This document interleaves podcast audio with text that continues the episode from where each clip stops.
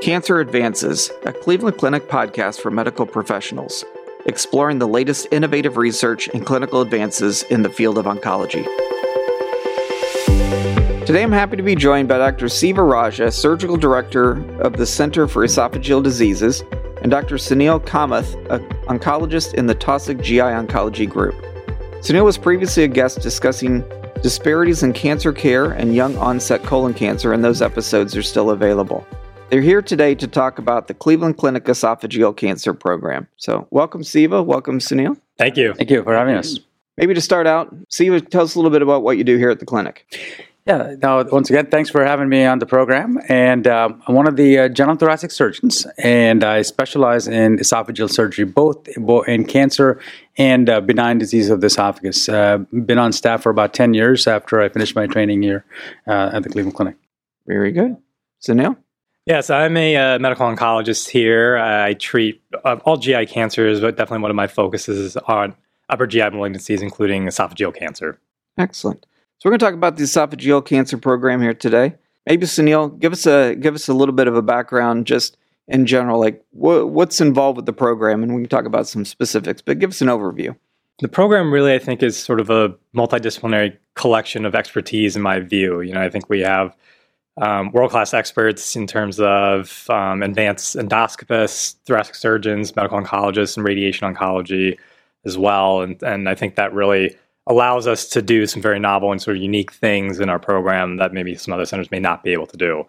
Steve, are there particular things from a multidisciplinary aspect that you think are particularly um, good in our program that, that programs really should should focus on on including? What what are the types of multidisciplinary things we can do here that that particularly stand out?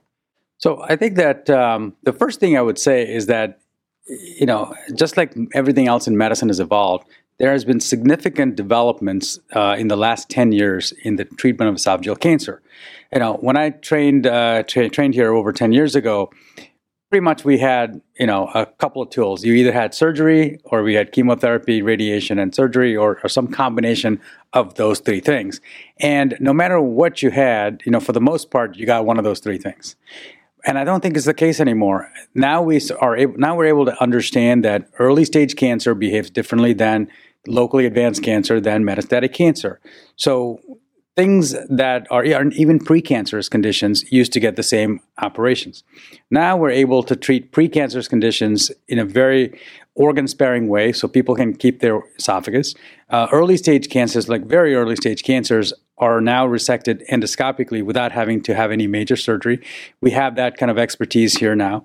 And of course, that given that all of these cancers and precancerous conditions are now managed uh, with lesser therapy, less invasive therapies. I don't want to call them lesser therapies, but less invasive therapies. We're now seeing a significant rise in um, patients who are undergoing complex surgical procedures, having more advanced cancer, sicker, older. So uh, we've adapted to the demographic of the patients as well as to the nature of the cancer we're treating. So there's been a lot of change in the last 10 years, and I think that the, a marquee element of any esophageal cancer program should be that you have to be able to offer therapies to each of these stages, not just uh, you know one or the other. And we had a previous uh, podcast where we talked about endoscopic resections. Is that something that's still relatively uncommon in most centers? It is. So, um, there are different types of endoscopic therapies, and uh, uh, for small lesions, people have been doing endoscopic therapies for a long time. But for lesions that are sort of intermediate size, and the in esophageal cancer, the depth of the cancer has a direct impact on the stage, far more than perhaps even the size of the cancer. So having endoscopic submucosal dissection, which is the ability to take out the tumor en bloc endoscopically with a clean margin rather than just piecemeal is something that most places don't have don't have, uh, have the expertise to do. We have several advanced endoscopists that are excellent at that procedure. So I think that that is something that we offer that you're not going to find in many places. So now, what are some of the things on the medical oncology side that uh, have changed recently in esophageal cancer? Yeah, I think for us, I think a lot of it is you know we've learned to intensify therapy for for the right people. We, are we're using more sort of combination chemotherapy. um, that at systemic doses than we used to. And I think, I mean, the original trial that we use a lot for sort of locally advanced or stage two or three disease was the so-called CROSS trial. And I think we've since learned over the years that the dosing of the chemotherapy in that was probably underdose at sort of a radio sensitizing dose as opposed to a true systemic dose. Um, and I think we've really modified our practice for those, you know, at higher risk, which is most of the patients we see here, um, to use more systemic dose therapy um, in addition to radiation to try to treat sort of distant metastatic disease, which is ultimately what people recur with and will die of. And I think that's really made a big difference. I think immune therapy has also made a big difference. You know, there have been a number of trials, both for metastatic patients and also for patients who've had a curative surgery where immune therapy is making a, a big difference. What does the the program look like logistically? What does it look like from a patient standpoint? Is this uh, they come to one place and everyone comes to see them? Do you coordinate appointments? Um, how do they how do they make this happen? So I, I think that um, one of the, the things to think about for esophageal cancer is that in terms of the number of patients who have esophageal cancer, if you just to put things in perspective, over 250,000 people get lung cancer every year, but less than about 15,000, 15 to 18,000 people get esophageal cancer. So, uh, in terms of the frequency of this cancer, it's actually a relatively uncommon cancer compared to the, the top three, if you will, of you know for men or women. That being said, a significant number of these patients also present with advanced or, or, stage four disease. So the people who end up being operable or treatable uh, is, is actually a, a, significant but a smaller subset of that.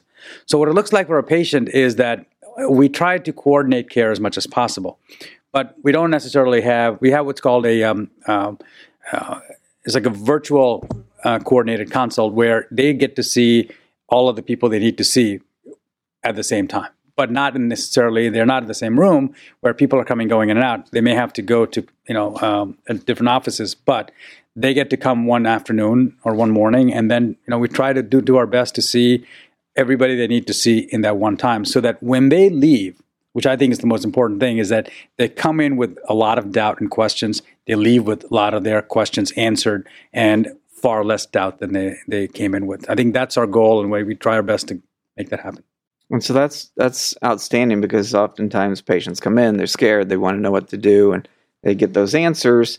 But then, of course, the next question is, when do we start? And so, Suneel, one of the big things, certainly at Taussig, we've spent a lot of time and, and energy on is, is time to treat. And how do we get people to that treatment once we made the decisions as soon as possible? So, how, how are we trying to address that with esophageal cancer? Yes, that's su- such a huge thing for esophageal cancer, especially because, you know, especially multidis- multidisciplinary care is certainly a great thing, but it definitely adds time. You know, it, need, it needs more coordination. Um, the staging, I think, also can be challenging for this disease. You know, needing a PET scans and endoscopic ultrasound typically for most patients. Um, you know, that needs a lot of coordination, and I think sort of having a good team that's really on top of those things, making sure that they're getting done in a timely fashion, I think is a huge part of that. Because you know that's I think a big strength of our program is that you know we have a lot of resources to both track that as a metric, and then also resources to sort of work on those and address those issues as they arise. What kind of uh, research do you find interesting that we're doing here at the clinic?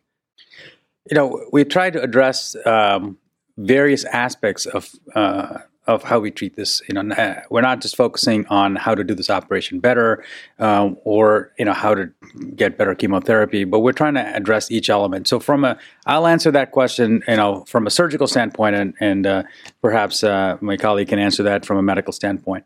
You know, one of the first things that we look at is, you know, these are what is considered a low volume but high complexity operation, meaning that you know the number of places in the country that probably do 50 of these in a year, you can count probably in a hand. It's not a lot of places that do a lot of volume. We do about 100 of these a year. And I think that these patients tend to be malnourished, they tend to be older, they tend to be more debilitated. So identifying the patients fitness level ahead of time is something that we've worked on and i think that we've come up with our own frailty index to identify these patients who you know may not do well with surgery but then also identified patients who will likely have needs after surgery so we can work on their um, post-operative needs preoperatively and of course the concept of prehab You know, everyone's familiar with rehab, but prehab actually is a big deal. Is if you can make the person stronger before the operation, they're far less likely to have to have additional needs after the operation. So I think on the one side, we we've worked on identifying patients and identifying their frailty elements. On the operative side, we've done a lot of work to identify patients who benefits from chemotherapy additional chemotherapy afterward after surgery. Uh, you know if they've already had chemotherapy do they have benefit? If they haven't had chemotherapy who should get chemotherapy after surgery? Those kinds of things uh, we, are currently working on and uh, the results will be coming out soon. And just as a sneak peek all i can tell you is that uh, it does defy conventional wisdom you know so so look out for the results on that one. Oh my my! Yeah. Sounds like perhaps another episode coming up. yeah, yeah what, yes. what a teaser yeah. there. Wow. Yeah, there you go. It's, yeah, foreshadowing, correct. and and the last element actually is that you know these are operations that can be life altering. Um, you know, we've gotten very good at getting people through that. You know, people people rarely die from those operations in, in a place like here, but these are life altering operations where your anatomy has been rerouted to some degree, and it's not only important to figure out how often we're curing people of cancer, but also important to figure out how people are doing after they've gone through this uh, pretty rigorous treatment with chemotherapy, radiation, and surgery.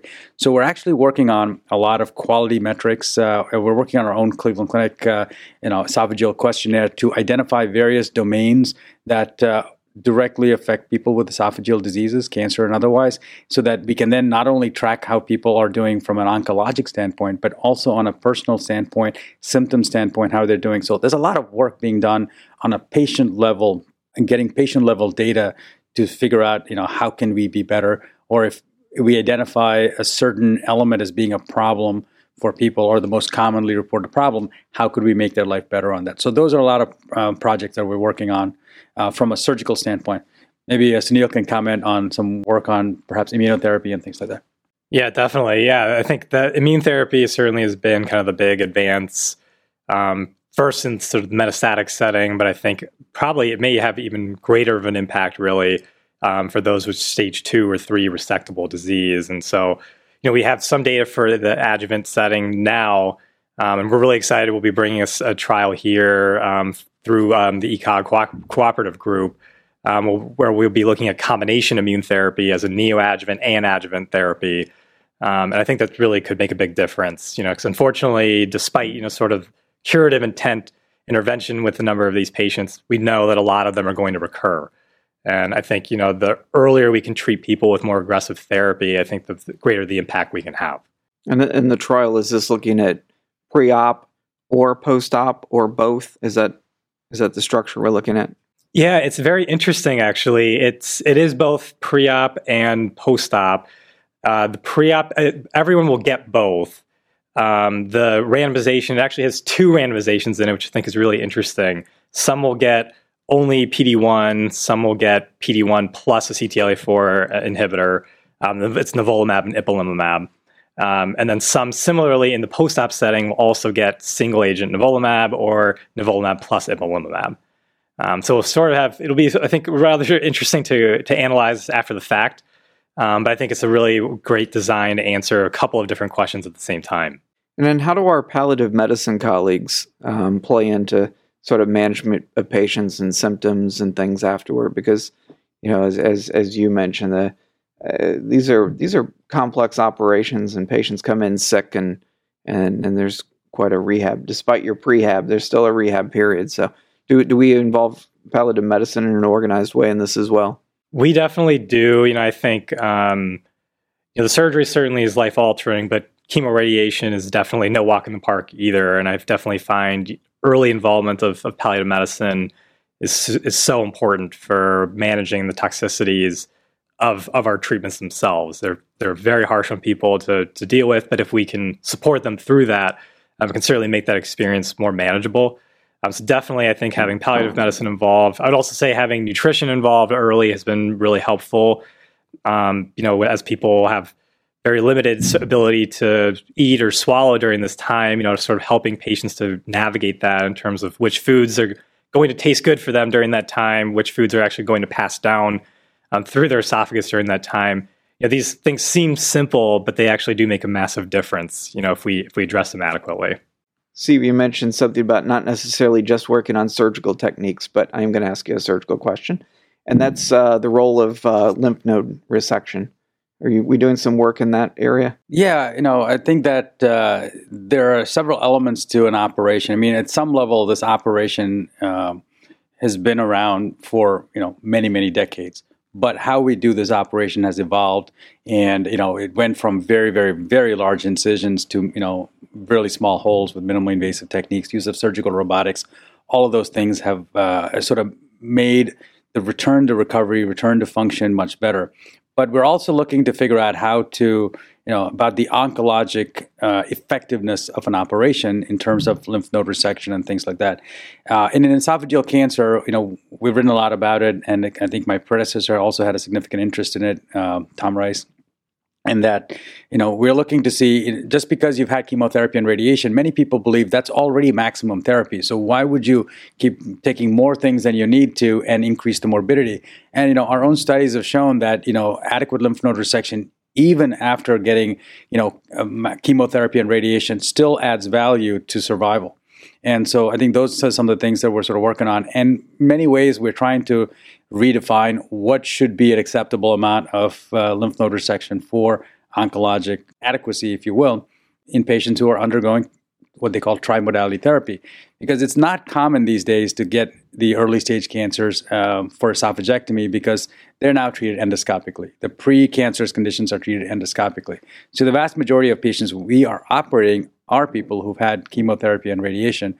And so this is now the norm. This is the new norm. And so I think our studies are focusing on maintaining oncologic adequacy while trying to get our incisions smaller, decrease the morbidity. Our length of stay is now somewhere in eight to nine days, and uh, you know most people are pretty well recovered within you know four to six weeks.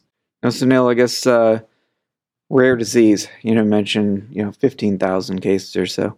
So rare disease, it always makes questions like screening tough, right? But we know we've mentioned you know that if you have small lesions, you can do it endoscopically. It's it, it's always better to catch a cancer early. Any thoughts that there might ever be effective screening programs for this? Yeah, I think that's that's going to be a tough one. You know, I think any intervention from a cost effectiveness standpoint is going to be challenging. I do wonder, and this is definitely on, on a speculative scale, but I definitely wonder about you know, these ctDNA based technologies that are being developed. You know, I think um, they're certainly very expensive, but I would definitely say from an ease of use standpoint, you know, simply getting a blood test and detecting, you know, genomic material from a tumor at an early stage, I think is, a very attractive technology. Um, one that can be easily rolled out, you know, into a primary care setting or any basic lab setting. So, I think there is a there's a chance for that, and I think that could be rolled out, you know, on a, on a true population scale because it's it's just a challenging disease. I mean, the the presenting symptoms are not really that different, especially in the early phases, from standard acid reflux, you know, and um, we certainly know that that's a risk factor for this disease, but the majority of people with acid reflux are not going to get Barrett's and they're not going to get esophageal cancer either. So it's it's just a challenging. You know, if you think about the the narrowing of the pool as you go f- through those two processes, it's very hard to identify who to screen um, with endoscopy or things along those lines. But definitely, I think you know a blood based test could be done. Yeah. I think that uh, the you know there's, there's a lot of interest in the field for these blood-based tests. In fact, uh, in esophageal cancer, and I guess other malignant solid malignancies, they've sort of coined the term liquid biopsy. You know, and so yeah, right. I think that a screening test needs to have the following elements. You know, it needs to be cheap, it needs to be easy to use, and it needs to be relatively, you know, uh, predictive. And I think that these are the elements. You know, uh, right now there are tests that meet some of them, not all of them, and think it's, but you know, it's a work in progress. I completely envision this in our lifetime that those kinds of things uh, come to play, where we are identifying them earlier, and you know, I think we're going to see the treatment of disease of this disease expand on both sides you're going to find more early cancers that we can intervene on and improve survival. And then we're going to find, you know, that we have treatments that make inoperable disease operable or treatable, you know, in patients who are, you know, a stage four disease that are palliative may actually become curable and treatable. So I think that as medicine expands, as our treatment or the armamentarium of the group increases, you're going to find that uh, we're able to treat a, a, larger number of patients, you know, despite their stage, early or late. So tell us a little bit about outcomes and how our outcomes compare to other places. In thoracic surgery, the Society of Thoracic Surgeons um, they maintain a database. It's a voluntary database that we submit all our data because we we like to have feedback to figure out you know what we're doing well compared to others and maybe what we're not doing so well so we can sort of catch up. It was intended as a quality um, based uh, quality database. And uh, what it also allows us to is compare ourselves to how other people are doing. And within that database while admittedly not everyone participates in it you know we have one of the lowest mortalities in the united states uh, for this operation. And our morbidity is one, you know one of the lowest. So i think overall we're a three star program and there's very few programs in the country that have three stars in every domain that they look at for esophageal cancer. So, you know, um, it's, it's, sort of I want to take a second to sort of highlight the entire team uh, that makes this happen. It's not just any one person. You know, I tell my mm-hmm. patients, you know, when I come out of the operating room and I talk to the family at the end of the day, I tell them that, all right, we're halfway there. Okay, so there's a lot more work to be done, and there's a lot more people that are going to help. Well, there's good, uh, encouraging uh, news as we uh, as we close out. Appreciate you guys' uh, insight on the program, all the hard work you guys do for this disease. Thanks for being with us. Oh, thanks for having us. Thanks for having us. To make a direct online referral to our Taussig Cancer Institute, complete our online cancer patient referral form by visiting clevelandclinic.org slash cancer patient referrals. You will receive confirmation once the appointment is scheduled. This concludes this episode of Cancer Advances. You will find additional podcast episodes on our website, clevelandclinic.org slash cancer advances podcast. Subscribe to the podcast on iTunes, Google Play, Spotify, SoundCloud, or wherever you listen to podcasts. And don't forget, you can access real-time updates from Cleveland Clinic's Cancer Center experts on our Consult QD website at consultqd.clevelandclinic.org slash cancer. Thank you for listening. Please join us again soon.